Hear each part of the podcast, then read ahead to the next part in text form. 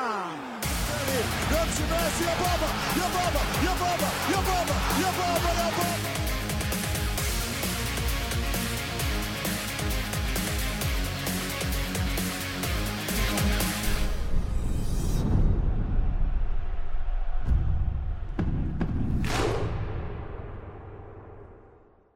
سلام و عرض ادب دارم خدمت همه شما شنوندگان عزیز توتال فوتبال. از همین اول به بسم الله بگیم ادساین Total Footcast رو فراموش نکنید. توی هفته اخیر کلی به ما حال دادید کلی اتفاقای خوب رقم زدید هم توی Castbox مون هم توی کانال تلگرام و اینستاگرام. بچه های حالا طرفدار پاننکا اومده بودن و اضافه شدن به جمع ما ما البته خیلی دوست داریم بیشتر از اینا باشه خانواده Total Football و ازتون خواهش می‌کنم که به دوستان خودتون به کسایی که اهل فوتبال هستن دوست دارن یه ساعت در هفته رو با ما بگذرونن با بحثه فوتبالی معرفی بکنید توتال فوتبال رو ادساین توتال فوت کست رو از یاد نبرید. اما بریم سراغ اپیزود دوم. با موضوعات متنوع باید به سرعت وارد اپیزود بشیم چون حرف خیلی زیاده و باید یه ساعت بحث رو جمع بکنیم.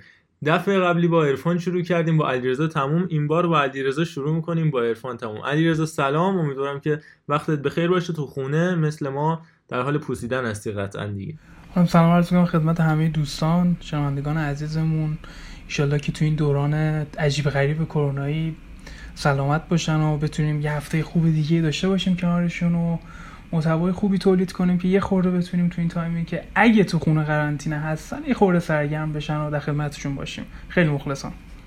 دمت گرم علیرضا عرفان هم که مثل هفته پیش با ما هست و در کنار ما همراهه و همیشه همراه خواهد بود. سلام آقا عرفان. سلام و عرض ادب. مخلص همگی. دمتون گرم که از اپیزود یک همراهی رو شروع کردید. ایشالله این اپیزود هم اپیزود خوبی باشه. مخلصیم. اما همین ابتدای کار یک زایعی پیش اومد در طول هفته اخیر بعد از اینکه ما مارادونا و پاولو روسی رو داشتیم که تو این شیش ماهی که از فوتبال دنیا سپری شده از دستشون دادیم حالا گرد مولر رو هم باید اضافه کنیم به این جمع. از دنیا رفت بعد از 6 سال سختی که پشت سر گذاشت. ما فقط حیفه که واقعا اسم نبریم ازش و یادی ازش نکنیم. کسی که صاحب کلی رکوردهای مختلف بود و خیلی از اونها البته شکسته شد خیلی از این رکورداش اما نباید از یاد ببریم که به قول هربرت هاینر رئیس باشگاه بایرن اگر که گرد مولر نبود حالا خودشون چون طرفدار بایرن بودن میگه بایرن مونیخ امروز این باشگاهی نبود که همه ما عاشقش هستیم. از افتخاراتش بخوایم بگیم چهار بوندسلیگا چهار جام حذفی سه جام باشگاهی اروپا یه جام برندگان جام یک جام بینقاره‌ای یه جام جهانی یه یورو توپ طلای سال 1970 هفت بار آقای گلی بوندسلیگا دو بار کفش طلای اروپا دو بار بازیکن سال آلمان 365 گل تو بوندسلیگا 668 گل برای تیم ملی آلمان تو 63 مسابقه. نفس من گرفت. خودم به شخصه.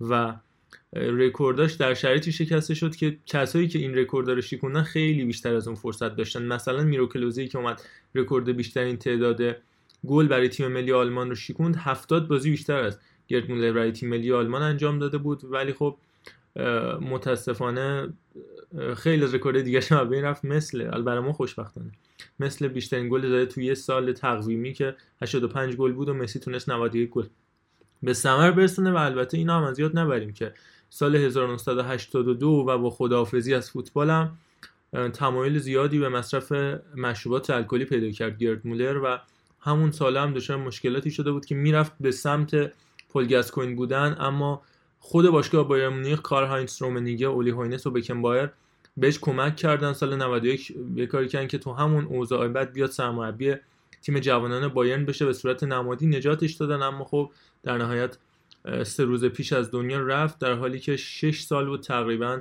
دچار بیماری نسیان شده بود یادش گرامی باشه. حالا من دوست دارم اگه بچه هم نظری دارن بگن. بعدش کوتاه و در حد چند ثانیه یکم گزارش گله گرد مولر رو بشنویم و بریم سراغ موضوعات خودم. من هم فقط این نکته رو اضافه بکنم که تمام قدیمی هایی که حالا از ما یه دو نسل بزرگترن تقریبا. گرمولر رو به عنوان شاید بهترین مهاجم تاریخ می‌شناسن.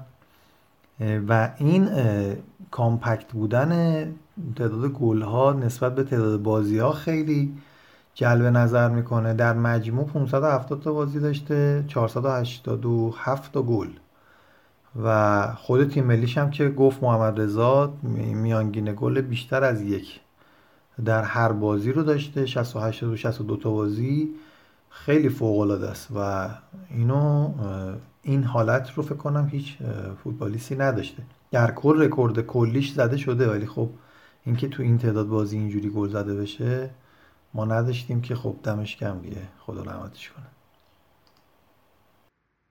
من به شخص امیدوارم همونجوری که جایزه پاولو روسی تو فوتبال ایتالیا داده میشه جایزه گرد مولر یه جورایی اهدا بشه به بهترین گلزن بوندسلیگا که احتمالا اتفاق میفته چون اونا دقیقا این ما قدر آدما رو می‌دونن چه در زمان زندگی و چه در بعد از حیاتشون بریم چند تا گزارش گل بشنویم و بریم سراغ موضوعات هفته!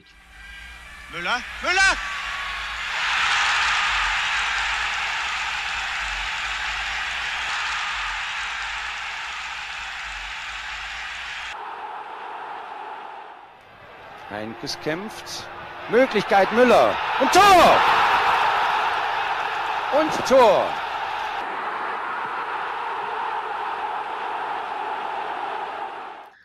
اما این هفته اتفاقات زیادی تو فوتبال اروپا افتاد آلمان و همینطور اسپانیا و انگلیس فوتبال هفتگی رو برگزار کردن و توی اونها هم و هر حال از درخشش جانشین بر حق مسی که مارتین نازاریو باشه تا همون همیشگی برای آرسنال اتفاق افتاد.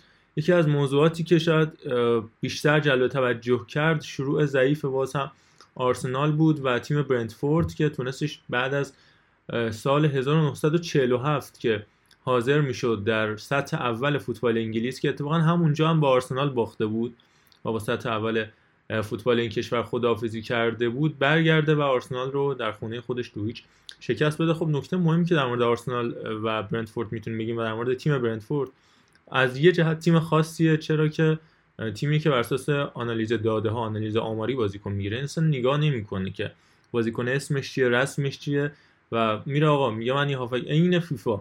میره میگه آقا من یه هافک وسط می‌خوام توی یه مسابقه بین 40 تا 45 پاس کوتاه یا مثلا 10 الی 12 پاس پروگرسیو بده. می‌زنه. خب اولی واتکینز مثلا یه همچین آماری داره. کانوسی همچین آماری داره. این رو ما می‌خریم. حالا این الان کجا بازی می‌کرده؟ چند سالشه؟ قدش چقدر تو اولویات بعدی قرار داره؟ نه که توجه نکنن. ولی تو اولویات بعدی قرار داره که نشون میده که آنالیز آماری داره جایگاه خاص خودش رو پیدا می‌کنه. یعنی همین XG, XCG و البته یه نوع آمار خاصی که جدیدا مورد توجه قرار گرفته PADJ که قبل از همه اینا سنجیده میشه. یعنی possession adjusted یا هم مثلا مثلا باشگاه بارسلونا تو یه بازی 70 درصد مالکیت توپ رو در اختیار داره. تیم حریف 30 درصد. به خاطر همین شاید به دفاعهای بارسلونا فشار کمتری بیاد. پس قطع توپای کمتری دارن. میان possession adjusted می‌کنن. آماری که دفاعهای بارسلونا ثبت کردن رو میگن اگر 50 50 بود چند تا قطع توپ انجام می‌دادن. مثلا مینگزا 5 تا توپ قطع کرده. دفاع تیم بتیس 15 تا. و اینجوری میگه خب دفاع بتیس بازیکن بهتریه. نه میگیم ما با یه نوعی از یک ضریبی که میدیم به آمار بازیکن‌ها اینو تبدیل می‌کنیم به آماری که اگر 50 50 بود مینگزا چند تا توپ قطع کرده بود و اینجوری بازیکن‌ها رو میسنجیم که این نوعی از آمار بوده که توی باشگاه برنفورد خیلی مورد توجه قرار گرفته و حالا این چجوریه؟ فقط به صورت کوتاه بگم اون عددی که اون بازیکن ثبت کرده مثلا سی تا پاس که داده ضرب داره برعکس مالکیت توپشون میشه. تقسیم بر مالکیت توپ حریف میشه که اینجوری به دست بیاد اون عدده چجوری میشه که تو هفته بعد بیشتر راجع صحبت می‌کنیم. بچه ها اما در مورد شورای بعد بگیم. چه اتفاقی میافته که آرسنال دوچه همچین شرایطی میشه و حالا تو باشگاه بزرگ هم این اتفاق میفته ولی از اون ور کلوب و توخل دارن به روند خوبشون ادامه میدن و چه تفاوت و چه شباهتایی توی سبک توخل و کلوب توی چلسی و لیورپول به وجود میاد. حالا اگر ارفان نظری داره اول ارفان شروع کنه بعد با علیرضا همراه بشه. والا این شرایط ضبط اسکایپی یه بعدی که داره اینه که مزه نمی‌تونیم وسط صحبت ها بیایم و فوت میشه مطلب. در همون جایی که جاش هست نمیشه گفتش. اول از همه می‌خواستم بگم یکی از دلایلی که علی محمودی نیستش الان همین شروع قدرتمندانه آرسنال هستش. می‌تونه باشه. بچه اصلا بچه اصلا رفت تو قور یعنی رفت واسه خودش بنده خدا. یه چند روزی که حساب مصاب نداره. و اینکه من دارم فکر می‌کنم که اگر خدای نکرده یکی دو تا بازی دیگه نتیجه نگیره واقعا آرتتا رو می‌خوام بندازم بره و چه می‌شود برای آرسنال شرایط. در بازی که تقریبا موقعیت مسلم گل هم نداشت آرسنال. این خیلی عجیب بود. و بعد بود همون نکته مثبتش همون ورود به زمین ساکا بود که تشویق شد از طرف هواداره برنتفورد و به نظرم این می‌تونه ساله خورده یک شروع قشنگی باشه برای لیگ انگلیس. راجع به اون possession adjusted ی هم که گفتی همون حالت تناسب خودمون رو داره که میاد داره میگه که مثلا اگر سی درصد مالکیت بوده چقدر بوده؟ اگر بشه 70 درصد چقدر میشه؟ چون طبیعتا شما سی باشی هفتاد میشه طرف مقابل و اون نسبته به دست آوردنش سخت نیست. ولی فکرم نکنم که به همین سبک هم ادامه پیدا کنه محاسبش چون اینطوری خطی آره نیستش روند فوتبال. و قاعدتا اینا هی طبیعتا با این سیستمایی که دارن و هوش مصنوعی که به کار می‌برن قطعا دیولپ پیدا می‌کنه و بهتر می‌تونن این آمارا رو به دست بیارن. یعنی مثلا اگر این آمار پنج سال پیش اتفاق میافتاد بارسلونا شاید امتیتی رو اگر می‌گرفت با این قیمت خدا بیامرز اوایل به هر حال ویژگی بارزی داشت. الانش رو نگاه نکن. ما هم بهاری داشتیم. خب. آخه, آخه هیچ وقت من نمی‌دونم. خود فنداک خود دلیخت و اینا که واقعا بهتر از اینا هستن اینقدر پول نگرفتن. من فکر کنم اون مثلا خواهرزاده بارتوموه ولی حالا اینم مزاحی بود. ایشالله داره شرش کم میشه. آره مثلا اینم ممکنه. ولی داره شرش کم میشه ایشالله به سلامتی. خب علی رضا تو از آرسنال بگو از این سندروم شروعای بد و اینکه چی چرا آخه؟ یعنی نگاه کن. حالا من خودم به صورت کوتاه بخوام یه نظری بدم. اینکه آیا اصلا درست بود اون رفتاری که با آرسن ونگر کردن. نوع کنار گذاشتن آرسن ونگر و این اتفاقی که الان برای آرسنال افتاده. و فکر کنی ادامه دار یا نه؟ این همه این حجم از جوون بازی دادن یه عجیب غریب حالا گفتن که حالا مریض لاکازت و اوبامیانگ نمی‌رسن. ولی بعدا خود بازیکن ها اومده من حین بازی توییت گذاشته بودن. اصلا انگار همه چی با به هم ریخته است تو آرسنال. مدیریت افتضاح. حالا خریده عجیب غریب. الان سی میلیون برای رمزدیل دادن و دیگر اتفاق. نکته که راجع به آرسنال وجود داره اینه که من نمی‌دونم چرا انقدر عجیب شروعای این تیم. یعنی دیگه بعد عادی شده باشه که آقا این تیم درست کلی هوادار داره شاید خیلی ناراحت بشن. اما واقعا هدف گذاریش اینجوری شده که آقا ما تو پرمیر لیگ بمونیم. اون لابلا شد مثلا یه سهمیه هم بگیریم و اصلا پارسال که آرترتا بدترین شروع تاریخ این آرسنال رو داشت. تو 46 سال اخیر فکر کنم که اومدن و توی ده بازی اومدن کلا 12 امتیاز گرفتن و 10 گل زدن 10 گل خوردن و با خیلی هم می‌گفتن که خب آرتتا شاید اون ابزار لازم رو نداشته باشه. آره درسته. ابزار لازم برای جنگیدن توی top six رو نداره. اما دیگه قطعا می‌تونه روند بهتر از این باشه که تیم همچین شرایطی رو تجربه کنه. دلیل مختلفی داره اینکه آقا سران باشگاه به دنبال خریدای خوب نیستن. اگه برنفورد میره با آمار بازیکن می‌خره آرسنال فقط یه سری بازیکن می‌خره هزینه می‌کنه که بگه آقا ما هم تو نقل و انتقالات بودیم. تو با بن وایت تو با لوکونگا نمی‌تونیم به جایی برسی. و شاید این هدف گذاری اینجوریه که ما بتونیم یه سالایی باشیم و یه کارایی بکنیم. شاید بعدا اتفاق بیفته. نحوه رفتن آرسن ونگر هم به نظرم تایمش بود که بره حتی خیلی زودتر. یعنی تبدیل شده و به این مربی قابل احترام که کل دستاورد آرسنال تو سالی که یعنی اواخر ساله ونگر اینجوری بود که هر از گاهی چند تا پاس به هم بدن یه گل خوشگل بزنه viral بشه.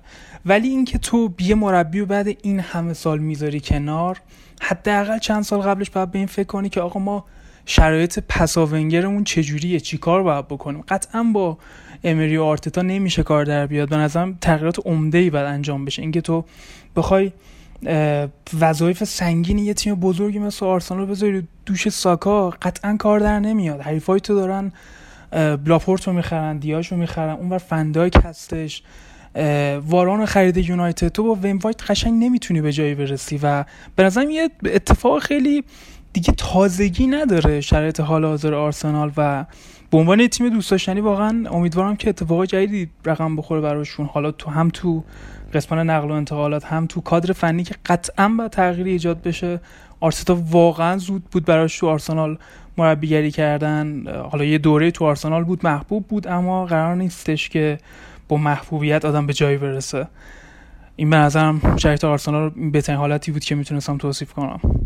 ممنونم ازت امیدوارم مدیرای آرسنال توتال فوتبال بشنون چون چون اون عثمانوف و اینا حالا فامیل ایرانی شاید داشته باشه گل اما- وایرال. شدم البته دوره امری بودش دیگه اون گل تک ضربی که تا دم دروازه رفتم پاس اوزیلو آره گل لستری که کرده. اوبامیان کنم. فوق‌العاده بود. یه سوالی. اگر که اونا هم دیگه بیرون ببخشید یه سوال اگر که آرتتا بره کی به نظرتون می‌تونه بیاد جایگزین شه من میگم کنته از لج چلسی هم شده میاد و اتفاقا می‌سازه یعنی اگه یه نفر بتونه این وضعیت در به داغون رو یه سر و سامونی بهش بده آنتونیو کنته است. مگر اینکه اینا بخوان دوباره همون بلاهت مخصوص مدیرای آرسنال به خرج بدن و برن مثلا امثال شان دایچ و این این گر- دیگر دوستانی که در لیگ انگلیس تجربه دارن روی هاجسون مسلک رو بیارن. ولی به نظر من آنتونیو کنته بهترین انتخاب و احتمالش هم زیاده که این اتفاق بیفته. چون هم با تاتنام مشکل پیدا کرد تو همین تابستون که انگار با هم توافق نرسیده بودن. قبلش هم که با چلسی کارشون به دادگاه کشید که چلسی حتی رفت. اون اس دیگو کاستا رو رو کرده بود توی دادگاه که آره این اصلا مشکل داره این لحاظ روانی به هم ریخته که بخواد پول خسارت جدایی کنته رو نده و موفقم نشد. من فکر کنم کنته گزینه ایدئال بشه علی رضا هم بگه نظرشون. آره این کنته خیلی این روزا حداقل خبرش هستش ولی به نظرم خیلی قمار سنگینی اگه بخواد این کار انجام بده چون که شرایط حال حاضر آرسنال اینجوریه که چه بازیکن چه مربی به نظرم تو این ساختار میسوزه.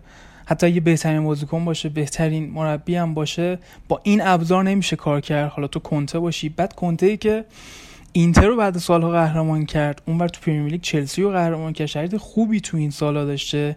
تو آرسنال بیاد دیگه با گرفتن سهمیه UCL کسی راضی نیستش و به نظرم خیلی قمار سنگینیه. ولی اگه این یعنی فقط کادر فنی تقویت نشه و قسمت های مختلف این باشگاه تغییراتی داشته باشه قطعا با کنته میشه اتفاقای بزرگی رقم زد.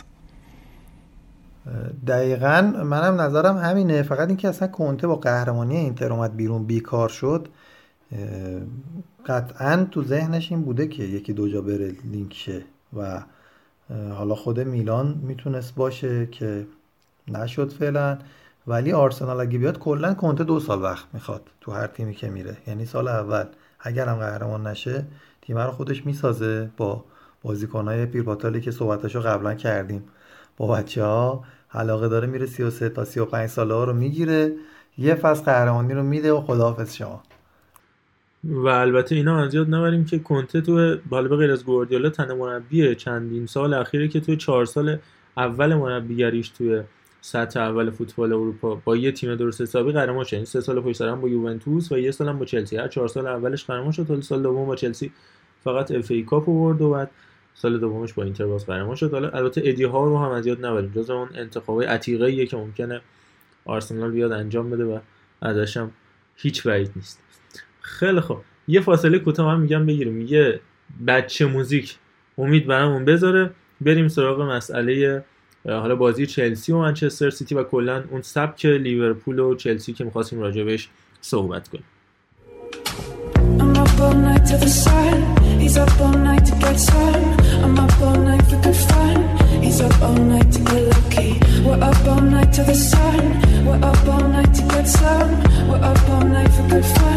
We're up all night to get lucky.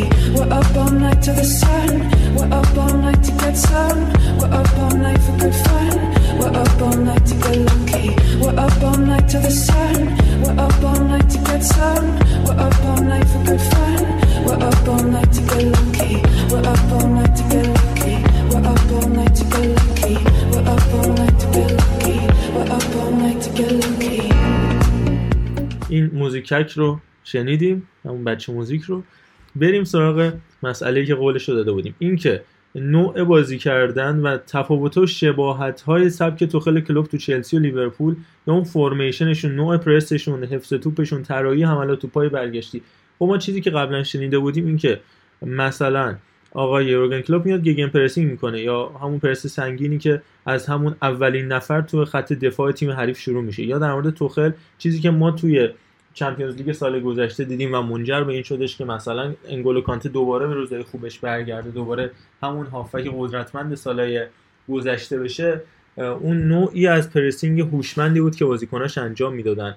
ولی اینکه حالا طراحی حملاتشون چجوری بود چجوری سریع ما دیدیم جلوی رئال مادرید به شکل عجیب و غریبی با سه چهار ضرب توپو میرسوندن. محوطه جریمه جایی که هاورتس پولیشیچ سه چهار بار تک به تک شدن. چه تو دیدار رفت چه تو دیدار برگشت. این تفاوت و شباهت بچه‌ها. عرفان به نظر چیه بین این دوتا تیم که هر دوتاشون هم خیلی خوب شروع کردن کارشون رو تو رقابتی لیگ برتر؟ بعد با علیرضا هم همراه میشیم. نظر علیرضا هم حتما خواهیم داشت که می‌تونه خیلی باشه. بله دقیقا همینطوره.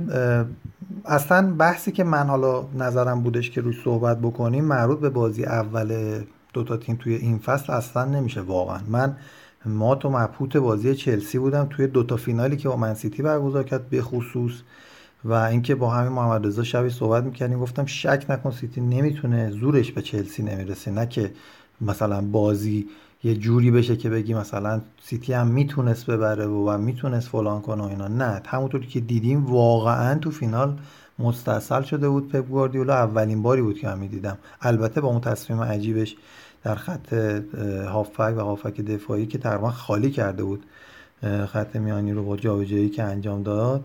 سر گندوغان و فرناندینیو. ولی می‌خوام اصلا مقایسه بکنم این سبکی که چلسی و لیورپول بازی می‌کنن و نمی‌ذارن اصلا تیم حریف بازی بکنه. بازی با کریستال پالاس من به انتکه و زاها رو ندیدم نیمه دوم واقعا. یک بار توپ به پای هر کدوم خورد فکر کنم. یه همچین حالتی بودش. و این دلیلش اینه که اصلا توپ تو خط دفاعی که میره مدافع نمی‌تونه سرشو بیاره بالا که ببینه به کی می‌تونه پاس بده و چجوری می‌تونه کار رو شروع بکنه. با دوندگی فوق العاده که اون سه نفر جلو دارن.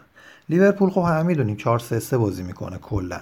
از وقتی یورگن کلوپ اومده 4 3 3 بازی می‌کنه با اون حالتی که در هنگام پرس دوتا بال کناری آرنولد و رابرتسون اضافه میشن و به صورت پوششی با دوتا وینگرها حالا صلاح و مانه بازی می‌کنن. یعنی چی؟ یعنی اگر که آرنولد بره جلوتر رابرتسون یه خورده عقبتر میمونه و به همون ترتیب اون حالت کروی که برای سانتر کردن رعایت میشه زمان سر زدن که از تیر یک جلوتر هستن به خط دروازه تا تیر دو که خورده عقبتر وای میستن با توجه به ارسال توپ با پای راست از سمت راست با پای چپ از سمت چپ.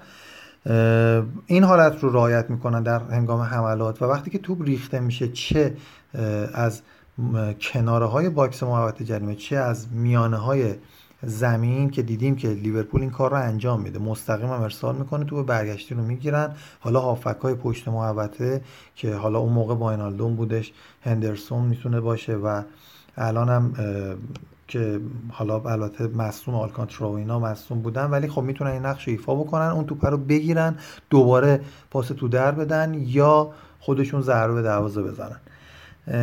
اون خب پس لیورپول این کار انجام میده. بیشتر مبتنی بر کناره ها با دوتا دفاع کنارش هستش. اما چلسی کاری که می‌کنه سبکش کلا سه دفاع است. یعنی آقای توخل کلا سه دفاعه کار می‌کنه.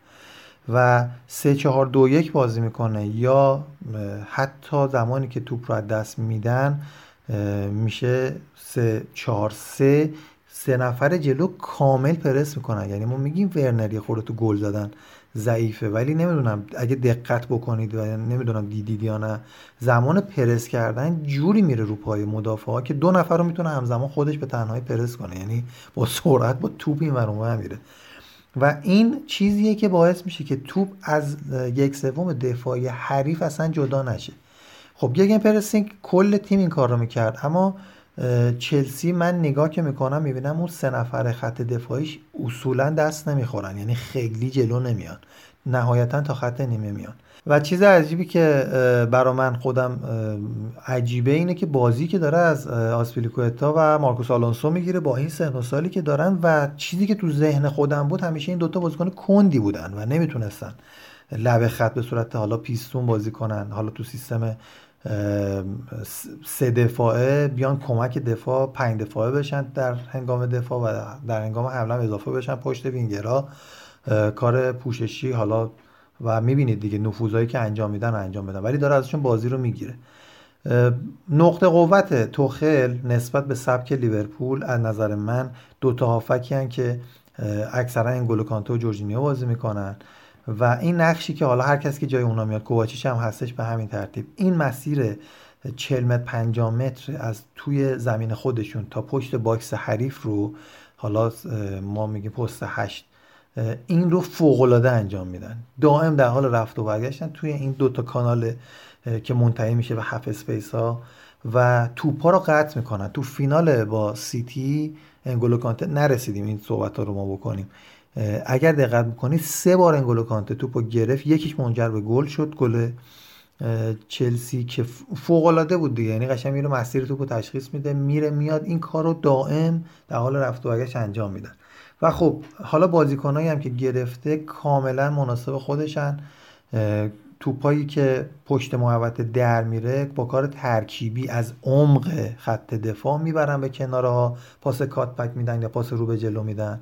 لیورپول این کارو یه ضرب می‌برد کناره ها با توپ بلند سانتر از جناهین این کار رو انجام می‌داد. اینا قدرت این رو دارن که کار ترکیبی هم انجام بدن از پشت محوطه جریمه با یک و دو یا حتی دریبلینگ بتونن به دروازه برسن خودشون هم گلزنی بکنن.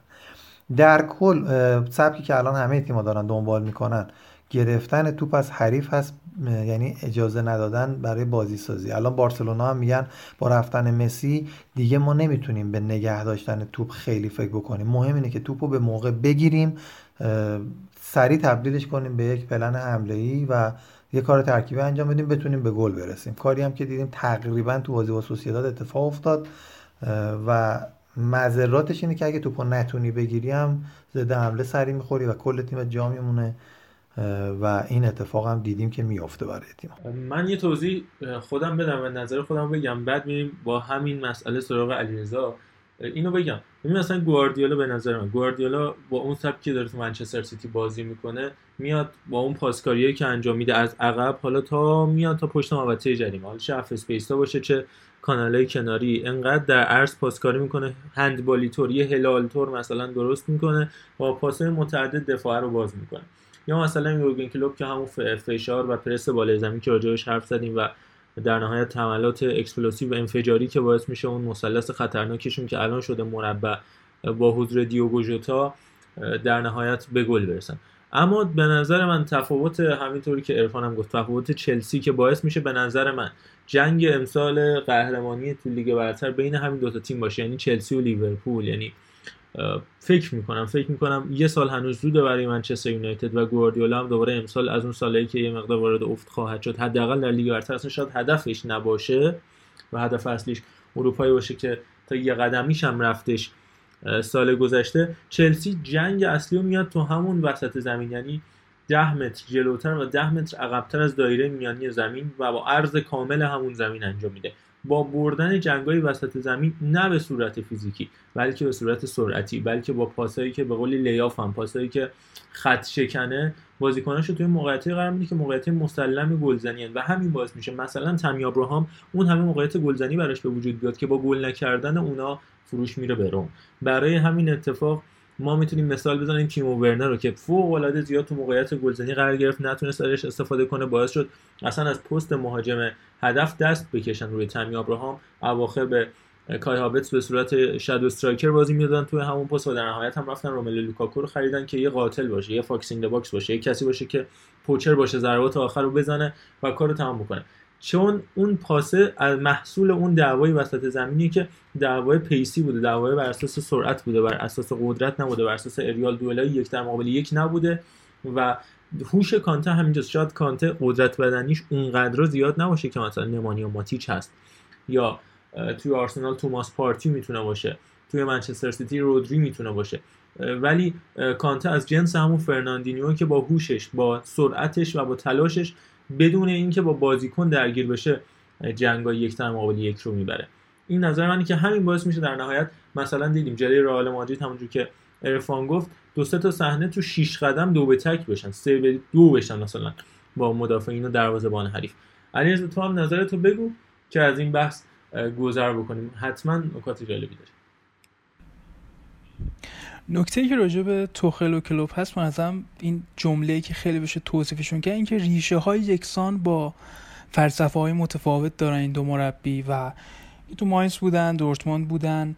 و نکته جالب راجع این دو مربی اینه که جفتشون وقتی به پرمیر لیگ اومدن فلسفه فوتبالشون تغییر کرد تا حدودی. حالا توخل بیشتر زمانی که به پی اس جی رفته بود. ببینید تو اون تایمی که تو کلوب تو دورتموند بود سبک بازیشون 4 2 3 1 بود و مهاجم نوکشون عملا یه مهاجم بود. یعنی شم گلزنی داشت و ازش استفاده می‌کنه اما الان که تو لیورپول فیرمینو عملا false nine ه. و اون انتظارات یه مهاجم نوک تمام عیار که فقط گل بزنن رو ندارن. راجع به توخل هم همینطور. زمانی که از لیگ آلمان جدا شد یه خورده هجومی‌تر تیماش بازی می‌کردن گلای بیشتری می‌زدن. اما بیشترین شباهت این دو مربی جاییه که تیماشون توپو ندارن. یعنی همونجوری که بچه ها گفتن این اصطلاح آلمانی gegenpressing که تو همون لحظه که توپو از دست میدی توپو همون لحظه با پرس کنی برگردونی و با تعداد نفرات زیاد این کار رو این دو تیم انجام میدن و یه فوتبال پایپری دارن انرژی زیادی صرف می‌کنن همش در حال تکاپو یعنی بازیکن تو همه لحظاتی وظیفه داره که انجام بده. یعنی ده بازیکن حالا سه تا دفاع وسطشون که تقریبا کمتر با هفت بازیکن این پرس رو انجام میدن. اما مشکلی که تو این تیما وجود داره اینه که مثلا جلوی یه تیم مثل سیتی قرار بگیرن که با پاسای کوتاهی زیادی برقرار می‌کنه اگه این پرس بشکنه عملا اون سه تا دفاع وسطی که موندن که کار دفاعی انجام بدن چون اصولا دفاع وسط ها نسبت به دفاع چپ راستا سرعت کمی دارن عملا تو زده حمله گل می‌خورن. شما اگه بازیشون رو بازی رفت چلسی و رئال ببینین موقعیت های زیادی دادن از پشت دفاعشون پای بلندی ارسال می‌شد که به راحتی تبدیل به موقعیت می‌شد برای رئال مادرید. اما وقتی که توپ رو به دست میارن این دوتا تیم اینجا دیگه فرق این دو مربی حس میشه. اونم زمانی که یه جورایی اصولا میگن هیوی متال دیگه نه اینکه مثلا کلوب توی تمرین مثلا متالیکا واسهشون پخش کنه نه. اینجوریه که فقط در حال تکاپوان و آرامش ندارن. اون لحظه ای که توپو برمیگردونن از وسط زمین شروع می‌کنن با توپای سرعتی که اون دوتا وینگر جلوشون رو پا به توپ بکنن یعنی صلاح و مانه که بتونن با سرعت کار حریف رو تموم کنن. اما تیم توخل وقتی که توپو داره این سرعت کمتره. مثلا خود کلوب توی یکی از مسابقه‌هاش گفته بود که من heavy metal دوست دارم ولی مثلا یکی مثل آرسن ونگر از این ارکسترهای کلاسیک دوست داره که همه چی آروم باشه. اما میگم نکته جذاب اینه که بازیکنی بیکار نمیمونه تو این تیما و خب طبیعی هم هست که تیم توخل نسبت به تیم کلوب با آرامش بیشتری تو هافک بازی کنه. چون الان سه تا اسم اومده بر نامزد به بازیکن یوفا. که دو تاشون بازیکن چلسی هن. یعنی جورجینیو و کانته. خب خیلی طبیعیه که بخوان فوتبال با آرامشتری رو انجام بدن. چلسی وقتی که با سه دفاع بازی می‌کنه خیلی جالبه. تو یک سری از دقایق بازی سه دو پنج بازی می‌کنن حتی. یعنی وقتی که نیاز به گل داشته باشن فقط جورجینیو و کانته اینجا میمونن. آلونسو از سمت چپ و جیمز از سمت راست. به هاورتس و ورنر و میسون اضافه میشن و پنج بازیکن حمله می‌کنن. از یه طرفی خیلی بده اگه توپو از دست بدن نتونن پرسشون رو انجام بدن به راحتی گل می‌خونن اما یه طرفی هم بازیکنی که تو اون پرس توپو به دست میاره سه تا چهار تا option داره برای بازی سازی و این اون دلیلیه که تو دقایقی از بازی دو به تک میشن. به قول شما حالا سه به دو و موقعیت زیادی رو خلق می‌کنن و تقابل این دو مربی همیشه می‌تونست جذاب باشه. چون میگم ریشه های یکسانی دارن. دمت عالی بود. فوق العاده عرفان یه نکته داشتی فکر کنم اضافه کنی. آره یکی می‌خواستم تشکر کنم از علیرضا. خیلی از حرفایی که من نتونستم منسجم تر بگم رو علیرضا منسجم تر گفت و اینکه استفاده از تمام نقاط زمین یک جمله حالا شاید کلیشه باشه ولی باز اینو تو بازی چلسی می‌تونیم ببینیم. به خصوص از یک سوم دفاع خودشون به بعد یعنی برای حملات. تو همین بازی کریستال پالاس به بازی چلسی بعد از تعویض ریس با آسپیلیکوئتا نگاه بکنید خواهشا اصلا عوض شد. سبک سمت راست چلسی عوض شد و بیشتر به میانه زمین زد. از کنار میومد به وسط ریس از پشتش اوورلپ می‌کرد. بازیکنهای دیگه اوورلپ می‌کردن و اون فضای سمت راست رو خالی می‌کردن برای اینکه بتونه خود ریسچن دوباره برگرده بره به سمت راست. و این کاره انگاری تمرین شده از کاملا نفر به نفر دیکته شده براشون که هر کی رفت تو زمین چه نقشی رو می‌تونه داشته باشه. و همینجوری که گفتش دقیقا اون دو نفر خط میانی چلسی می‌تونن کار رو کامل به دست بگیرن و یه دیواری رو اونجا ایجاد بکنن برای هر تیمی بتونه سخت کنه کارو در کل من این فصل این, این رو می‌خوام بپرسم خودم اول نظرم رو میگم. همونجور که حالا محمد اشاره کرد به منسیتی من فکر کنم منسیتی جزو چهار تا تیم که میشه احتمال زیاد ولی قهرمان نمیشه. این فصل خیلی شانس همین چلسی برای پریمیر لیگ و منچستر یونایتد به نظرم زیاده. اونم نه دیگه به خاطر اینکه باز بازی اولش با 5 تا گل بردش به خاطر اینکه دیگه واقعا سال آخره به نظرم سولشیر اگر این فصل نتونه نتیجه خیلی خوب و دندونگیری بگیره دیگه فکر کنم صبر یونایتدیان به سر میاد. شما نظرتون بگین حالا به نظرتون کی می‌تونه قهرمان من میگم چلسی. اولین تیمی که مدعی ترین تیم. من خودم موقعی که توخل اومد حالا مدارکش موجوده می‌خوام خودم بزنم. گفتم که آقا این اصلا نتیجه نمی‌گیره این اصلا چه انتخابی بوده اصلا به چلسی نمی‌خوره فلان کلی بد گفتم. من از همینجا عذرخواهی می‌کنم واقعا اشتباه کردم.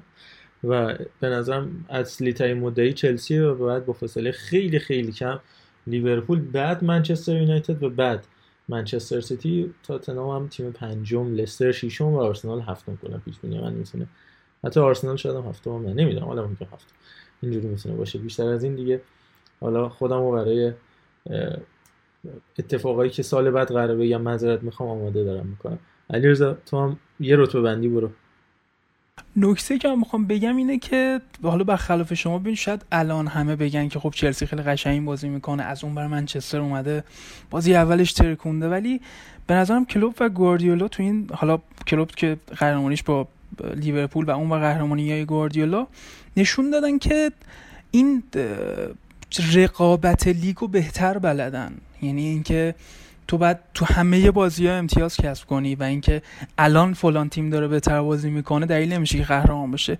من هنوز که هنوز من نظرم سیتی لیورپول بعد چلسی بعد منچستر و حقیقتا شانسی برای تیمای دیگه اصلا قائل نیستم. همین چهارتا رو میگم. خیلی نکته درستی رو داری میگی علی رضا ولی من صرفا به این خاطر این دوتا رو گفتم. حالا اصلا از اینجا شروع شد که تنها تیمایی که به نظر من می‌تونن لیورپول و سیتی رو ببرن همین دوتا هن. من به خاطر این شانس رو دادم بینه یعنی اینقدر رقابت رو بین اینا نزدیک می‌دونم.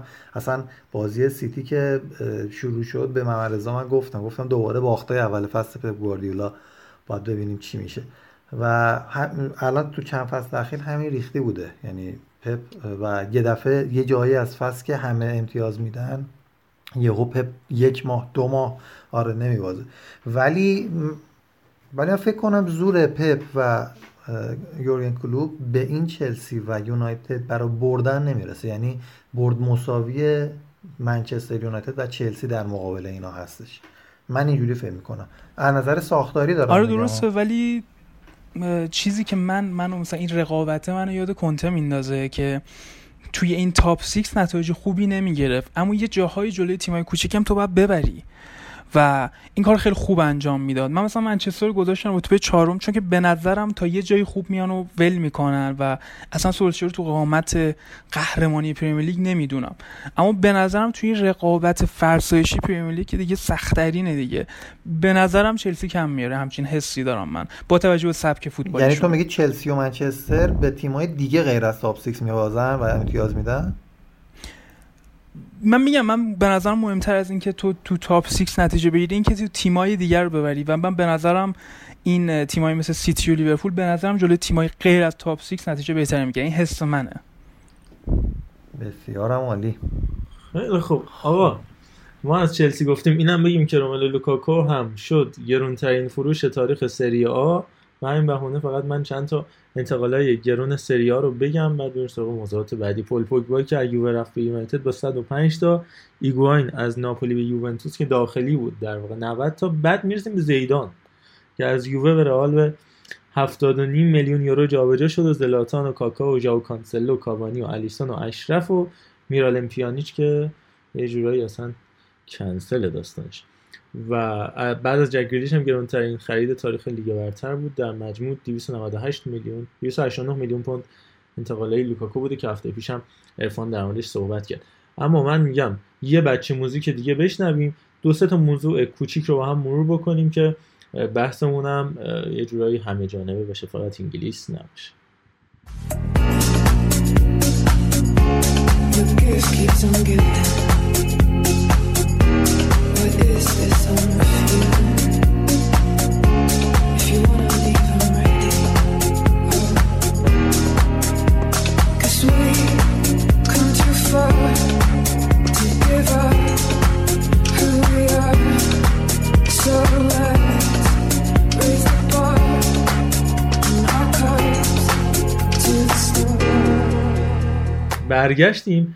من یه سوالی از بچه ها بپرسم خودم هم نظرمو بگم بعد بریم در مورد دلایل افت تیمای بزرگ صحبت کنیم و اینکه چرا بعضی از پولا تیماشون کم نمیشه. چرا منچستر چرا چلسی تیم پولشون کم نمیشه؟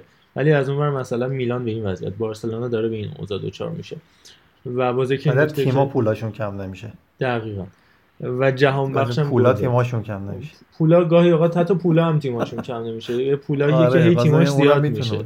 حالا چرا بگید چرا؟ من جدی دلیلشو میگم. الان نیوکو یه سری پوله. بعد یه تیم بهش اضافه میشه میشه من سیتی. یه تیم اضافه میشه نیویورک سیتی. یه تیم اضافه میشه تو استرالیا. یه تیم اضافه میشه تو فرانسه که میشه تروا همینجوری این پوله که تیماش زیاد میشه. یا یه باز یه سری پوله. تیمش میشه لایپزیگ یه تیم اضافه میشه میشه سالزبورگ. یه تیم اضافه میشه ردبول براگانتینو. این تیم‌ها که پولایی که تیماشون اضافه میشه. این از. اما یه سر به لالیگا بزنیم. بارسا و رئال هم که بازیشون هر کدوم با چهار تا گل بردن با درخشش سلطان. ولی سوال من اینه که الان هر دو تا تیم بعد از 50 سال همزمان کاپیتانای اولشون رفتن و کاپیتان اول رئال مادرید شد مارسلو که همیشه رو نیمکته تقریبا با حضور گوتیرز و البته از اون مهمتر فرلان مندی و تو همین بازی که اصلا آلبا اومد دفاع چپ بازی کرد ناچو و میلیتائو رفتن وسط. پس کاپیتان اول رو نیمکت. کاپیتان دوم که بنزما بازوبند بسته بود و اینجور که اعلام شده کاپیتان سوم ناچو خواهد بود و احتمالا بعدش مودریچ. و از اون بارسا هم که کاپیتانش فکر می‌کنم بوسکتس اصلا حالا به عنوان یه بارسایی دارم میگم شخصیت کاپیتانی نداره باز یه مقدار پیک وضعیتش بهتره با این اتفاق اصلاح قراردادی هم که پیش اومد. این هفته اخیر بارسا رئال رو به صورت کلی تو چند دقیقه با این بحث کاپیتانی نظرتون رو بچه‌ها بگید و اینکه حالا اخبار مختلفی از دو سمت داره میاد از رئالی که داره برای امباپه تلاش می‌کنه و حتی لواندوفسکی که گفته می‌خواد از بایرن جدا بشه همین چند ساعت پیش اخبارش اومد اونورم که بارسلونا انگار پیانیش قرار نیست فروش بره مگر اینکه وستون مکنی و یوونتوس بفروشه شماره ده انگار قرار به تن کوتینیو بره و از سمت دیگه هم آگوئرو هم از قصد رفت یه پست گذاشت که من شماره 19 هم که ده مسی بهش نندازن که داستان نشه و ماجراهای قس علی هذا. از اون برم که لاملا اومد و تو بازی اولش دو گل زد در حضور مارکو دیمیتروویچ دروازه سویا که یه تنها دروازه‌بان گلزن چند سال اخیر لالیگا بوده دبل بکنه تو اولین بازی خودش در کنار یوسف نصیری. بارسا و رئال. با ما- بازوبند کاپیتانی لایقش هستن این بازی کنه یا نه؟ این بار اول علیرضا بگه سنت چکنی بکنیم. این بحث کاپیتانی بارسا الان بازیکنایی که کاپیتان اولشون شد اونور مارسلو اینور بوسکت واقعا بازیکن قابل احترامی هم و تو دوران اوج این دوتا باشگاه یکی از ارکان مهم قهرمانی ها بودن. اما چیزی که هست اینه که سایه سنگینی دارن دیگه. یعنی شاید اگه توی باشگاه دیگه بودن همه می‌گفتن که خب اوکی کاپیتان خوبی هن می‌تونن یه کاری انجام بدن. اما اونور راموس اینور مسی شرایطی رو ایجاد کردن که واقعا هر کسی اگه کاپیتانی و یعنی این بازوبند و بازوش میبست کار برای سخته و به نظرم یه جورایی کار دست یعنی اگه نیاز باشه یعنی شرایطی ایجاد بشه که نیاز باشه کاپیتان کاری بکنه برای تیم اللحاظ روحیه دارن اللحاظ جمع کردن هواشی نمی‌تونن این کار انجام بدن در صورتی که من خودم موسیقی رو خیلی دوست دارم ولی خب به قول محمد رضا تو این قامت وقتی قبلا مسی اینو میبسته نمیگنجیده. اگه مسی نبود من می‌تونستم باش کنار بیام. ولی خب این یه خورده برام عجیبه یعنی دستم بازیشون هم دیدیم خیلی این اتفاق عجیب بود که اونور راموس نبود این و مسی نبود. اما خب گام اول محکم برداشتن ولی خب تو این رقابت بزرگ ببینیم چه اتفاقی واسهشون میفته حالا بارسا که نازاریو رو داره اصلا غم نداره. بعد ببینیم که رال با این دفاعی عجیب غریب می‌خواد چیکار کنه دیگه ناچو و ادر میلیتاو و ببینیم چه اتفاقاتش رقم می‌خوره. ولی میگم این یه خورده عجیبه و به نظرم کاره در نمیاد. به قول فراستی در نمیاد این کاپیتانی برای این دوتا تیم. اتفاقا از فراستی گفتی یه سه ثانیه سم از فراستی بشنویم. یه این مزخرفات چیه؟ مزخرفات چیه؟ خب ارفان تو هم نظرت رو بگو که ببینیم آقا فراستی هم نظری یا نه. من حالا شاید خود نظرم برعکس شما باشه. اتفاقا به این دلیلی که این بزرگار رفتن از لالیگا به خصوص من منظورم اصلا لالیگاه و این داستان هایی که سر حق پخش تلویزیونی و این کلا سیستم های مدیریتی اسپانیا پیش اومد به نظرم ناگهان فشار رو از روی بازیکنها و این دوتا تیم اتفاقا بر میداره. یعنی انقدر شما توقع نداری و من توقع ندارم از همین بازیکنانی که هستن که از هر بازی یکم بهتر از متوسط و نزدیک به خوبی که انجام میدن سورپرایز میشم و خیلی بهشون کردیت میدم. اصلا بهتر که رفت مسی راموس رفت چه بهتر؟ نمی‌دونم اینا خودشون نشون بدن تا کی مثلا فلان. دیدی که الان از این فازا داره میاد هر نمی‌دونم باشگاه بزرگتر از هر نامیه و اون لوگو خیلی فلانه و اینا. اتفاقا فکر کنم تو دل این قضیه یه خورده زمان کار رو حل بکنه. مگر اینکه مگر اینکه اون داستانی که علیرضا گفت پیش بیاد. توی بازیایی چالشی پیش بیاد که مثلا توی چمپیونز لیگ حالا گروه بندی ها به شکلی بشه که بازی های خیلی سختی بخورن که بارسلونا احتمالش هست و اونجا تیم یهو دوباره اصطلاحا اون بند تومونش پارشه و به فنا بره. یعنی مثلا الان هم ممکنه که به بایر مونیخ بخوریم دوباره و بایر مونیخ با ناگلزمن جا بیفته تا اون موقع و یه دفعه رفت و برگشت بدی مثلا بلای سر بارسلونا بیاره. یا مثلا رئال با یه تیمی که حالا یه خورده بتونه فشار بیاره از عمق دفاع قبل از اینکه دفاعش مچ بشه مثلا چند تا گل بد بخوره. اونجا ممکنه که این صحبت ها دوباره مطرح شه. اگه راموس بود فلان می‌شد اگه مسی بود فلان نمی‌شد. اینجور صحبت ها ولی من فکر کنم یه چند تا بازی که بکنن توی لالیگا و یه خورده زمان بخوره یه فیفا هم خواهیم داشت تا اون موقع همه چیز عادی میشه و اتفاقا بوسکس به حقش می‌رسه پیکه به حقش می‌رسه. اینا حقشون بوده بالاخره کاپیتان باشن. کمتر از مسی تو این باشگاه نبودن.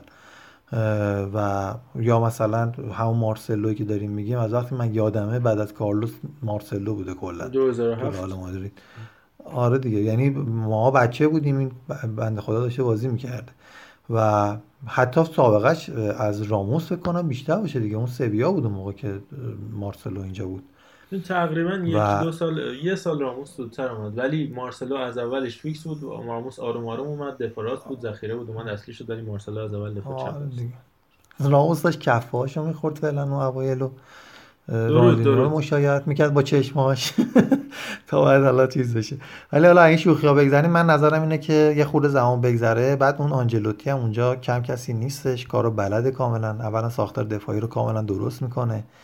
این این چیزیه که قطعا از زیدان بهتر بلده و اینو به نظرم احیا می‌کنه و کاپیتانی هم اونجا هم جای دوری نمیره. به انزمان بالاخره زحمت کشیده واسه رئال و در مورد یه نکته می‌خوام بگم که این کتاب رهبری خاموش کارلو آنچلوتی حتما بخونید. اگر از کتاب فرگوسن بهتر نباشه قطعا بدتر نیست. با توجه به اینکه خب تجربیاتش فقط توی رخکنه یه تیم نبوده یعنی از فرانسه، آلمان، اسپانیا، انگلیس تونسته مربیگری بکنه و حتی از های بزرگ فوتبال اروپا تو همشون تجربه از میلان، رئال مادرید، پاریس سن چلسی و چگونگی اداره رخکن هر کدوم اومده توضیح داده. نکات ریزی که مثلا مثلا در مورد نوع اداره پاریس سن گفته آقا ما یه بازی با پورتو داشتیم که ناصر الخلاف اومد به آقای لئوناردو گفتش برو بهش بگو اگه نبره اخراجه. و من اونجا هیچی نگفتم اون بازی رو بردم و بعد گفتم سال بعد نمیمونم.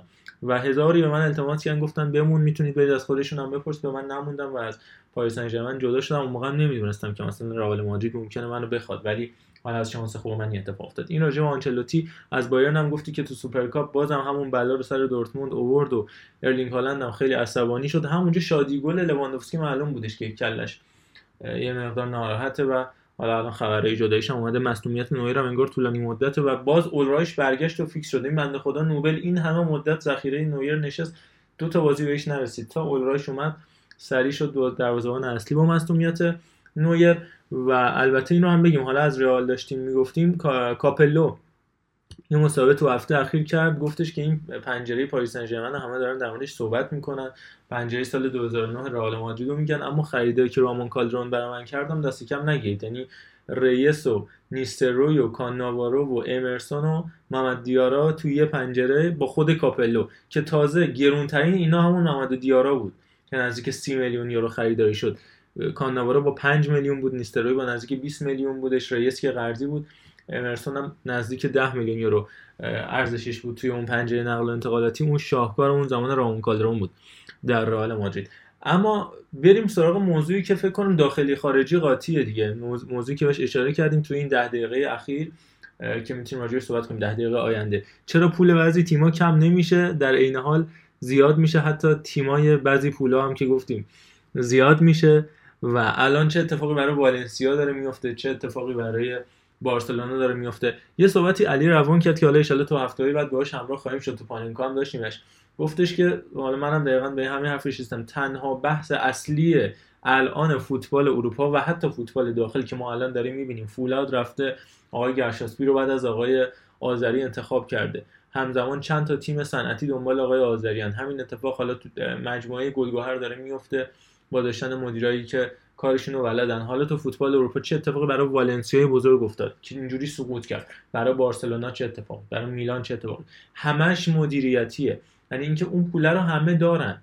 ولی چجوری اون پوله رو به خاک بزنن و چجوری اون پوله رو به عرش برسونن؟ تفاوت عملکرد تو نوع اون مدیریت هست. اینکه اون مالکیت باشگاه والنسیا با پیتر لیمی واگذار میشه که در نهایت دخترش میاد علیه هوادارا بیانیه میده. بارتومو و لاپورتو که الان به جنگ با هم افتادن. میلانی که اتوبوس باشگاه رو داشت تا همین چند سال پیش میفروخت برای اینکه قرض و قوله‌هاشو بده و از اون ور چلسی سه چهار فصل میاد اصلا خرج نمی‌کنه. انگار می‌دونست کرونا هست. و یهویی میاد به همچین شرایطی می‌خوره که وقتی همه تیم‌ها پول ندارن چلسی پول داره. حالا منسیتی و تیم القطر پاریس سن که فکر کنم وقتی دارید این موضوع رو این اپیزود رو گوش می‌کنید الان داره بازی می‌کنه. فکر کنم مسی هم بازی اولش رو انجام خواهد داد. هم جمعه شبی که شما دارید گوش می‌کنید. ارفان نظر تو چیه؟ من خود برای خودم کلا اصلا سواله. همین چیزی که گفتی حالا یه سری گزاره هاییه که برای من ایجاد سوال می‌کنه. اولا تو ایران که اون چیزی که گفتی صادق نیست که همه پول رو دارن بحران مدیریتی نه تو ایران همه پول رو هم ندارن. بحران مدیریتی هم که از سر تا پای مملکتمون کلا این بحران رو داره. ولی من در مورد خود باشگاهی حالا به نام اروپایی که صحبت کردیم والنسیا مثلا یه زمانی یه پای فینال چمپیونز لیگ بودش. و ما اصلا اون رفت آمده ویسنته و نمی‌دونم کانیزارس و اینا رو داشتیم جز پای ثابت های چهار تیم آخر می‌تونستیم در نظر بگیریم. خود یونایتد اینجوری بودش. خب حالا اون رفت یه دلیلی اومد به نام اینکه آقا فرگوسن رفته پسا فرگوسن دوره فلان و بیسار و اینا و منچستر یونایتد هر سال بیشتر از پارسال خرج کرد و بازیکنش خرید با اینکه جام نمی آورد با اینکه هیچ موفقیتی کسب نمی‌کنه از نظر جامی. چجوری منچستر یونایتد می‌تونه میلان چرا نمی‌تونه؟ میلان چرا اینقدر به بدبختی کشیده شد؟ به قول خودت تا فروش اتوبوسش هم رفت و بازم به هیچ جا نرسید تا این فصل قبل که بازم بدون بازیکن و بازیکن شاخص تونست به این جایگاه برسه. اینها رو من کلا می‌خوام مثلا به موضوعی راجع به باشگاه فوکوس بکنیم راجع به صحبت بکنیم. چجوریه؟ چرا اینطوری میشه؟ چرا بارسلونا با رفتن نیمار همه این اتفاقا شروع میشه. حتی قهرمان لالیگا هم میشه حتی قهرمان کوپا هم میشه دوگانه می‌بره. چمپیونز رو که قهرمان نمیشه همه می‌دونن حال تیم بده. و همه اون داستانهایی که راجع مسی گفتیم و اون خواستناش برای رفتن و نمی‌دونم این داستانا از اونجا شروع میشه. چرا اینطوری میشه؟ یه تیمی مثل بارسلونا ولی و کار به بحث دستمزد و قرارداد می‌کشه ولی مثلا یه تیم مثل منچستر یونایتد کارش به اینجا نمی‌کشه. و میمونه. برندش همچنان گرونترین برنده همچنان سهام گرونترین سهام توی انگلستان. و رئال مادرید مثلا چرا سه سال یه دفعه خرید خاصی نمی‌کنه و صبر می‌کنه؟ تیمش رو در, در یه لولی قرار میده و می‌تونه مدیریت بکنه. اینجا آیا تفاوت فقط مدیریت هاست؟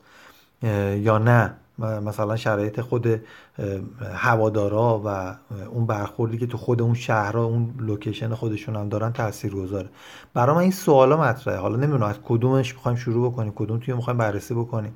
من نمی‌خوام قبول بکنم که هر تیمی که مربیش اصطلاحا یک نفر مدیرش یک نفره و یک سرمایه داره بزرگ مثل چلسی مثل پاریس انجرمن می‌تونه قطع مثل منسیتی می‌تونه قطعا نتیجه بگیره. یعنی این دردناکه که بگم ده سال دیگه فقط تیمایی که پول دارن و به چای نفت وصلن می‌تونن موفق باشن. اینو می‌خوام بهش برسیم بررسی بکنیم ببینیم چه جوریه. قبل اینکه بریم پیش علی رضا من یه نکته بگم. اپیزود 38 پاننکا رو مثلا راجع به منچستر سیتی ما کلا صحبت کردیم. بعد از اون حکمی که اومد که ماجرای فساد مالی منچستر سیتی فرجام خواهی شد و کنسل شد و اینا که اون ساختار مدیریتی منچستر سیتی رو کامل بررسی کردیم. اگر دوست داشته باشید می‌تونید گوش بکنید تو کست باکس اپیزود 38 پاننکا اما یه درصدی بود که اسکای منتشر کردش از درصد رضایت هواداری تیم‌های انگلیسی نسبت به مالکینشون که حالا از منچستر یونایتد گفتیم مثلا توی 20 تیم که الان لیگ برتر انگلستان هستن نیوکاسل کمترین میزان رضایت رو دارن که خب مایکشلی تمام تلاشش رو داره می‌کنه که بفروشه تیم رو. 3 درصد رضایت بین هوادار از 97 درصد چکن آرسنال تیم بعدی که 9 درصده. من یونایتد تیم بعدی 10 درصد. یعنی تیم که این همه داره خرج می‌کنه. تو همین پنجره نزدیک 80 میلیون 100 میلیون سانچو نزدیک 40 میلیون رافائل واران. قبلش 90 میلیون هری مگوایر رو خریده و ارون و میساکا رو خریده. درصد رضایت پایینه. خب چرا؟ و بعدش حالا می‌رسیم ساوثهامپتون تاتنهام وست هم لیورپول ولورهمپتون کریستال پلاس و در صدر اینا به یه اسم جالب می‌رسیم. یعنی لستر سیتی و ویچای سریوادانا پراوایی که اونجوری هلیکوپترش دچار مشکل شد. پس ببین پوله اینجا هست ولی من فکر می‌کنم که قطعا ویچای اونقدر پولدار نیستش که. یا حتی اونقدر خرج نکرده برای تیمش. شاید پولدار باشه. اونقدر خرج نکرده برای تیمش که شیخ منصور کرده که ناصر خلیفی کرده. که بقیه تیم هم آبراموویچ انجام داده. حتی خود بارسلونا. بحث چگونگی استفاده از اون پول است. آره درست میگی راجع به ایران اینجوری نیست. اما تو همون تیمای پولدار سایپا پیکان فولاد زباهن سپاهان مثل رفسنجان گلگهر اینا تیمای صنعتی ان دیگه. باز تو همینا می‌بینیم سپاهان چجوری داره پول خرج می‌کنه. چجوری حتی استادیومش اون تونل استادیومش نقاشی می‌کنه. حتی از حتی معارضه ساکت خب همه می‌دونن که چه ماجراهایی داره. ولی حداقل بلده که وقتی توی تیم باشگاهی داره کار می‌کنه چجوری به نفع تیمش کارو در بیاره. همینطور سعید آذری مثلا اصفهانیا ببینیم چجوری داره مدیریت درست انجام می‌گیره. حالا همین رو می‌تونیم مثال بزنیم برای لستر سیتی تیمایی که مالکین کاردان دارن. پولو داره لستر. همون پول شاید مثلا دارم میگم چلسی هم داشته باشه. اما لستر به نظرم از پولش بهتر استفاده کرده. حتی با اینکه چلسی قهرمان اروپا شد. پولی که لستر خرج کرده چقدر بوده؟ لستر کجا بوده؟ الان کجاست؟ این حالا صحبت منه. عرفان فکر کنم نکته داره به علیرضا من آره کوتاه بگم بعد بریم به سمت علیرضا چون قطعا واسه لیگ ایران هم حرفای شنیدنی داره. ببین برای ایران و اون درصد رضایتی که گفتی اون کاملا از توقع هوادارا از تیم میاد. یعنی من فقط یونایتد رو وقتی تو رده 18 ام دیدم توی این 20 تا تیم کرکوپرم ریخ صرفا به این خاطر که اینا احتمالا دوست دارن مثلا فرگوسن هم رفت زارت تیم قهرمان باشه. وگرنه نظر عمل کرده کلی اینکه منچستر یونایتد تونست به همون تفکر بلند مدت خودش برسه با سوسشیر تقریبا چهار سال سه سال حالا می‌تونیم بگیم. هممون دیدیم دیگه دیگه منچستر یونایتد از تیمی که یک بازی در میون برد و باخت داشت و اصلا نمی‌شد روش حساب کرد الان تیم باثباتی شده بالاخره. یعنی تو از ده تا بازی شاید یه باخت مثلا منچستر بده و یه تیم با شخصیتی. ولی باز ناراضی هن. چون جامعه رو می‌خوان. این باز اونجوری توجیه میشه. نمی‌تونی تو بگی که اگر تیمی از مدیرش راضیان الزامن مدیرش داره درست هم مدیریت می‌کنه. البته که یکی از شاخص اصلی جلب رضایت هوادارانه که تو ایران اصلا مهم نیست. ولی من می‌خوام از نظر نتیجه ای بخوام بهش برسیم خب بارسلونا قطعا مدیریتش مشکل داره. اصلا این سرطان مدیریت بارسلونا. در حدی که خودت گفتی که به وضعیتی دچار میشه که تو لیگ ایران هم قفله بعضی از اتفاقاتش. و رئال مادرید کاملا نون مدیریت و به خصوص شخص آقای پرز می‌خوره. ولی چرا منچستر یونایتد می‌تونه تو اون لول تو اون لول باز خرج بکنه؟ یعنی توجیهشو داره. این سیستم درآمدی چجوریه؟ بالاخره چلسی اگرم الان خرج می‌کنه به خاطر اینکه قهرمان چمپیونز لیگ شده می‌تونه این خرج رو داشته باشه. ولی بارسلونا نمی‌تونه چون دستمزدهای زیادی رو داده. هیچی جام نبرده مثلا سالی که گذشته.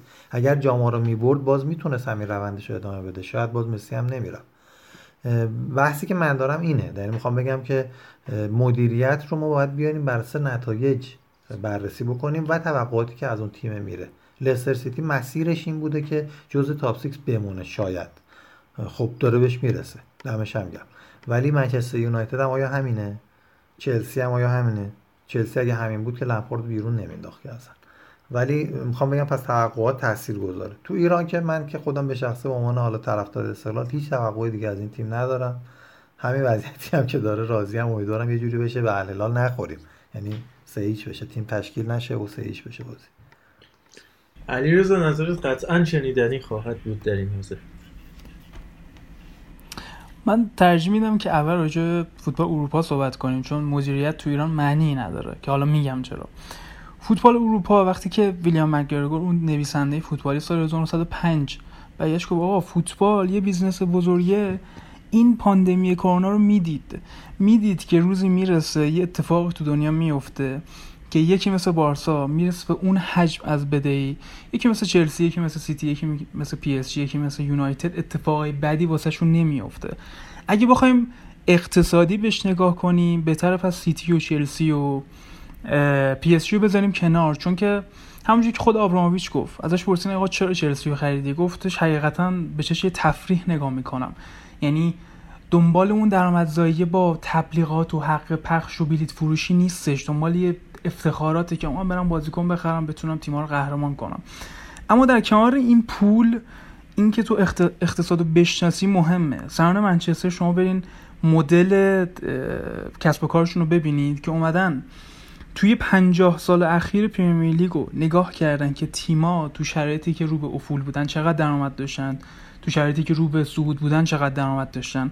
و با توجه به اینا تونستن یه پترنی دست پیدا کنن که چه تو دوران فرگوسن که شرایط عالی داشتن چه بعد از فرگوسن که شرایط خیلی خوبی نداشتن این درآمدزایی رو به بالا بره.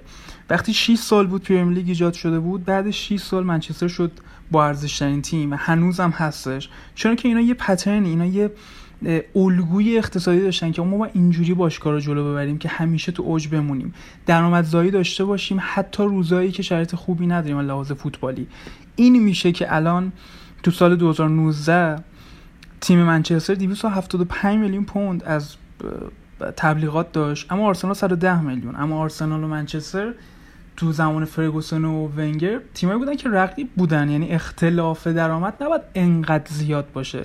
این برمیگرده به همون اقتصاده که این اقتصاد دونستن و بارسایا ندارن.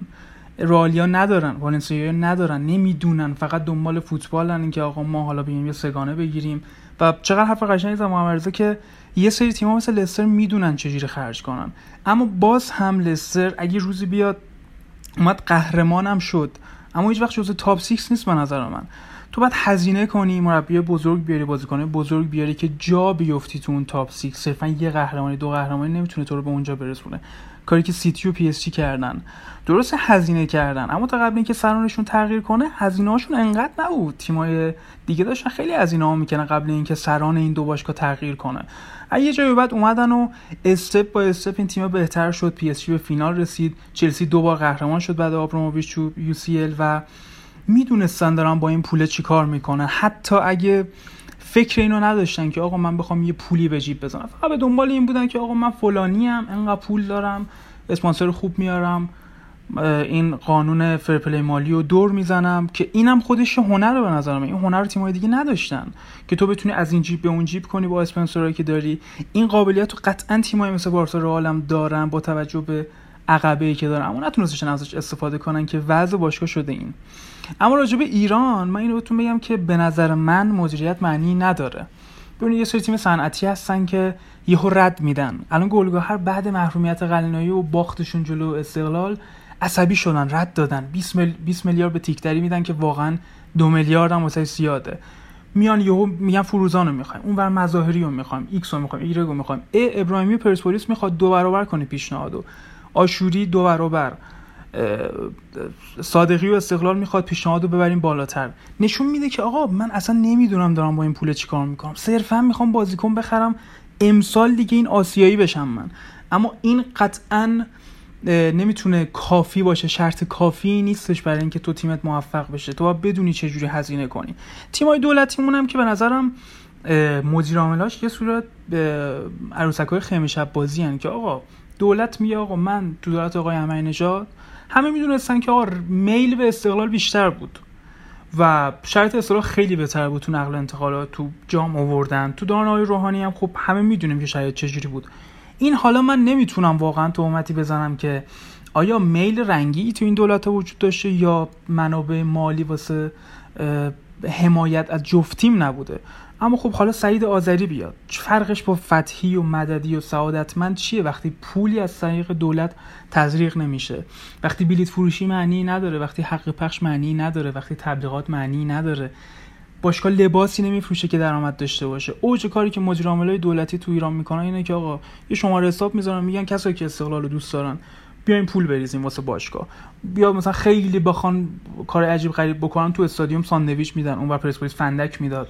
این مدیره تو ایران کار خاصی نمی‌کنه. تو واقعا پول داشته باشی پول از دولت می‌گیری میدی به بازیکن بازیکن خوب می‌خری اسکلت تیمو حفظ می‌کنی پنج بار قهرمان میشی.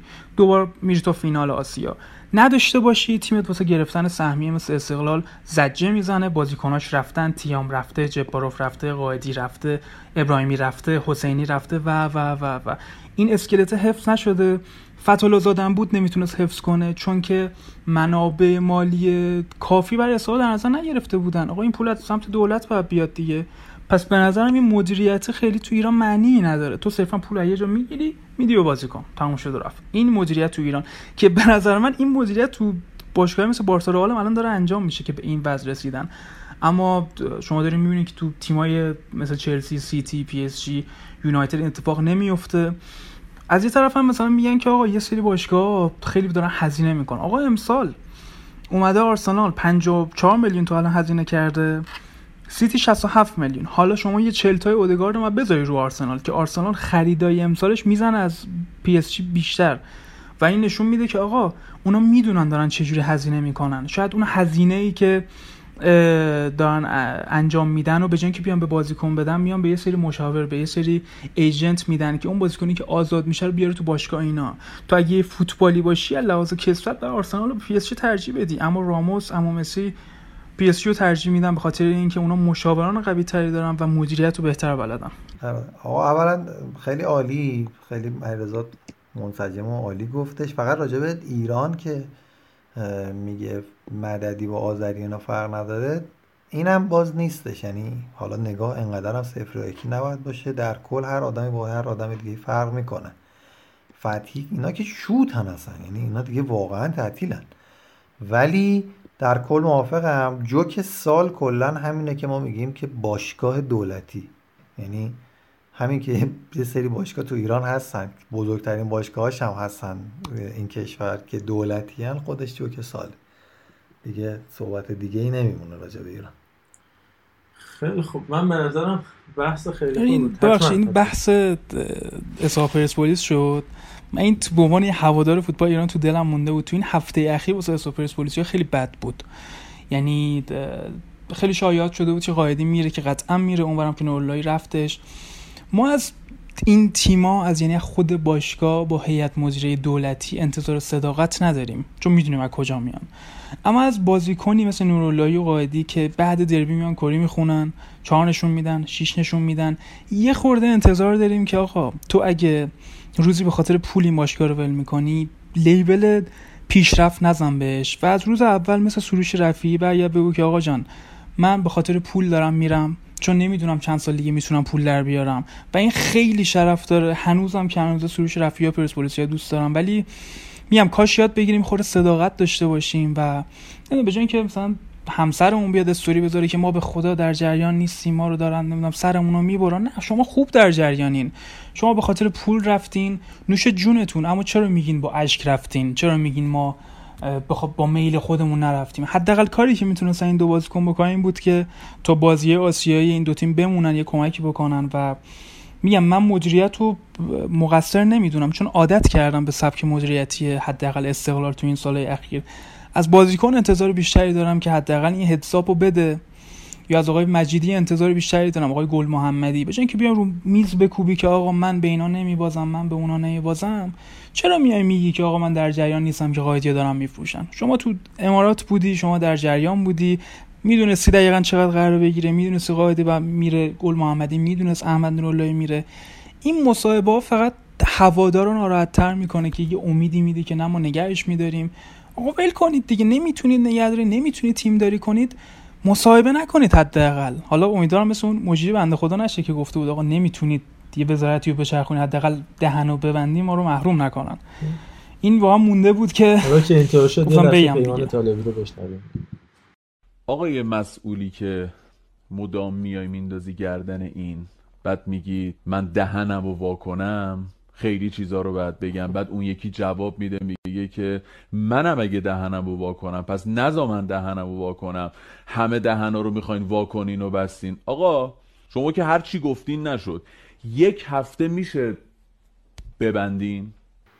خیلی خوب. واقعا به نظر آقا محمد آره ولی یه سوالی مگه قرار نشد حالا آخر کار قاعدی بمونه بازی الهلالو قطعی که نشده ولی آخرین خبر آره این بودش که بمونه. ولی خب اصلا این نوع اتفاقات الان یه ویدئویی اومده بیرون توی یه کافه که داریوش شجاعیان براش تولد گرفتن. از سقف و یه خانمایی آتیش دارن می‌زنن. بعد آقای قائدی هم اون کنار نشسته. همزمان اونجا انگار نزدیک باشه. آره مارز این نکته ها. یعنی واقعا هوادار استقلال هوادار پرسپولیس بعد باخت یک جام شاید تا یک ماه حالش بد باشه. تو میای پنالتی خراب می‌کنی میره اونجا حالا یه سری دوستان رو میاری غیری هم میدن و یعنی آخه چجوری میشه؟ یعنی آقا این کارا رو بکن. اما چرا ادعای مثلا شیش آتیشه چهار آتیشه می‌کنه آقا بگیرم من یه بازی کنیم که ارقی ندارم. قرار دادم حرفه یه بازی می‌کنم تا روزی که پول بهتر بهم پیشنهاد بدن. واقعا آدم اینا رو می‌بینه. اصلا مخش سوت می‌کشه که تولدش اصلا این آیدار شجاعی تولدش فروردینه. من حالا نمی‌دونست اتهام می‌خواسته یه بند خدایی رو دعوت کنه اونجا تو سور حالا. دوستان اگه سریال هاو مت مادر رو دیده باشن آره یه بنده خدایی می‌خواست آیه تد موزبی دعوت کنه هی هر شب مهمونی می‌گرفت که ایشون بیاد. داره شجاعیان هم الکی گفت که من تولدم که بنده خدایی که دبی زندگی می‌کنه بیاد و ببینتش و حالا ببینیم چی میشه دیگه. فیلترهای میگن. اینستا چقدر عجیب شدن؟ خود کافه میگن برنامه رو علم کرده. تولد استاد نبوده. آخه داره شجاعیان مربوط عکسش. روی چیز بوده. من جشن ولکام گرفته فیلترهای اینستام عجیب شدن ها دوستان. فقط لایو می‌زنین فیلترها میپره حواستون باشه. ولکام سیرمونی. خیلی خوب. چیزی یعنی فیلتر نفر بد میشه. آقا بد. فیلتر نپره آره بد میشه. واقعا زیبا. آقا یه مقدارم بیشتر از اون قولی که دادیم شد. آخه خیلی بحث طوفانی بود. من ازتون دعوت می‌کنم که هم توی Castbox ی که خدمتتون عرض کردیم Castbox Total Football هم تو اینستاگرام ما بیاید کامنت بذارید نظرتون حتما بگید. اگر نظری دارید که به نظرتون شنیدنیه برامون voice ش رو بفرستید. ما تو اپیزود بعدی با صدای شما پخشش می‌کنیم و خودمون هم در موردش صحبت می‌کنیم. قطعا دوست داریم کنار ما باشید. و تو پرانتز هم بگم از بچه‌هایی که کامنت گذاشتن توی Castbox آقای مهدی سعیدی عزیز بهراد قادرپور میسم آروین میرنوری بزرگراه گم شده سینا سپهری مهدی سا و سینا نجفی امیر انگوری و دیزل. تشکر می‌کنم که لطف داشتن چون اپیزودا تایمش محدودتره. ما سعی می‌کنیم توی خود همون Castbox جواب شما رو بدیم. فقط دو تا از بچه‌ای که سوال پرسیده بودن رو من خیلی کوتاه فقط جواب بدم که وقت از دست نره. مهدی سعیدی گفته بود مسی کاش می‌رفت آرژانتین یا آمریکا بازی می‌کرد. نه پاریس. خب این سوال نیست که چرا نوشی؟ یه سوال. نظر شماست که خب منم با تو موافقم. بچه ها تشکر کرده بودن که منم از شما به خاطر توجهتون تشکر می‌کنم. میثم عزیز که کامنتت خیلی خوب بود و همینطور سینا سپهری که همیشه از یک سال و نیم دو سال پیش به ما لطف داشت مهدی سا ازت خیلی ممنونم. من به نوبه خودم خیلی از همراهیتون متشکرم و امیدوارم با همراهیتون با نظراتتون تو این هفته در کنار ما باشید و حتما مخصوصا راجع به این بحث آخر مدیریتی که داشتیم نظراتتون رو بگین میگم voice بفرستین ما استفاده بکنیم. با ارفان و علیرضا توی کلام آخر همراه میشیم و بعد خدافزی رو خواهیم داشت. ضمن اینکه راجع به مسئله افغانستان هم فقط می‌تونم بگم اشک خیلی کلمه کمی راجع به اتفاقاتی که داره میفته ارفان از تو بریم. آره دم همگی گم. انقدر این بحثا مفصله و خیلی جای صحبت داره که ما با محمد رضا قرار بود خود ادامه بدیم بحث مسی و وفاداری به باشگاه رو. اینو که نتونستیم. یه سری نکاتی هم الان خیلی سریع گفته شد که جای تعمل داره. تیکدری 20 میلیارد که من اینا رو می‌خونم ولی باورم هیچ وقت نمیشه. حالا الان دیگه علی رضا میگه چون موثق تره. یه زمانی بود من قشنگ یادم ما می‌گفتیم ما می‌گفتیم سید متی رحمتی دو میلیارد هم نمیارزه. چرا صحبت سر یک میلیارد تا دو میلیاردشه؟ مثلا پنج سال پیش قضیه مال پنج سال پیش. و الان ارزش پول افت کرده ولی اونجوری هم نشده که تیک دری واقعا بشه 20 میلیارد. یا اصلا کلا این قرار داده برای من خیلی عجیبه. مخم داره سود میشه یعنی طرف نزدیک های 800 هزار دلار داره معامله میشه که اصلا نیستن تو این فازا. ما بازیکن برزیلی میوردیم 100 هزار دلار یادتون باشه 150 هزار دلار. و حالا نمی‌دونم اینا چیان اینا رو که شنیدیم رد شد. در مورد مسائل سیاسی و پیرامونی هم همینی که محمد رضا گفت صحبتی نمیشه کرد. اشکا هم نیستش. ایشالله که فکر کنیم دیگه. مرسی. ممنونم ازت. یه نکته من خیلی کوتاه فقط چون اسم مهدی تیکدری اومد. مهدی تیکدری تو مثل کرمان وینگراس بود. بعد گفتن که نمیشه اینجا بازیکن تکنیکی تر می‌خوایم پیگیری می‌کردم دیگه یکو شد هافبک راست. بعد تراکتور خریدش. تو لیگ یک حالا خوب بودش تو هافبک راست. تراکتور خریدش گذاشتش همون هافبک راست دید نه واقعا باز نمیشه. اینجا لیگ برتر. بذاریم دفاع راست. معمولا این این دیدگاه غلطه ها. ولی تو فوتبال ایران میگن که آقا بازیکن دی به درد نمی‌خوره ولی حالا دیگه پرش کنیم ترکیب و استفاده کنیم. حالا یه دوندگی داره میذاریمش دفاع کنار. باشه دفاع راست. بعد یهو در اومد و یه تیم ملی در رشته دراز کلام به قول آقای پیمانی سفید نرم کلاف ها دراز رشته میدمد این داستانه دیگه. خلاصه خیلی مخلصم. با علیرضا کلام آخر داشته باشیم. خیلی ممنون که این هفته به ما گوش دادین. حالا کم کاسیام ببخشین. من یه سری کامنت ها خونده بودم فیدبک بچه ها که می‌گفتن که فضای صمیمی نیست و صدا خوب نیست. و دلیلش اینه که ما جز محدود کسایی هستیم که قرنطینه رعایت می‌کنیم. مثلا شمال اینا نمیریم. به همین دلیل خب کیفیت بخواد که تو اسکایپ ما نمی‌تونیم دور هم دیگه جمع بشیم. ان‌شاءالله این شرایط بهتر بشه. واکسن بزنن فلان بیسار. حالا امیدوارم که حالا نمی‌دونم بشه یا نه. ما می‌تونیم دور هم جمع بشیم. خود این فضای صمیمیت‌تر میشه. و از این حالت خشکی در میاد و صدام بهتر میشه و خیلی مخلصم. دمت گرم علی رضا عرفان جان. خیلی خیلی ازت ممنونم. Total Footcast رو فراموش نکنید. با پادکست Total Football هر هفته همراه باشید. ما به همراهی شما افتخار می‌کنیم و دوست داریم بیش از پیش هم کنار ما باشید. هفته پر از اتفاقات خوبی رو امیدوارم که داشته باشیم هممون.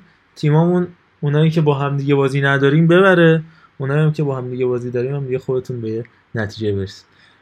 وقتتون بخیر. خدا نگهدار.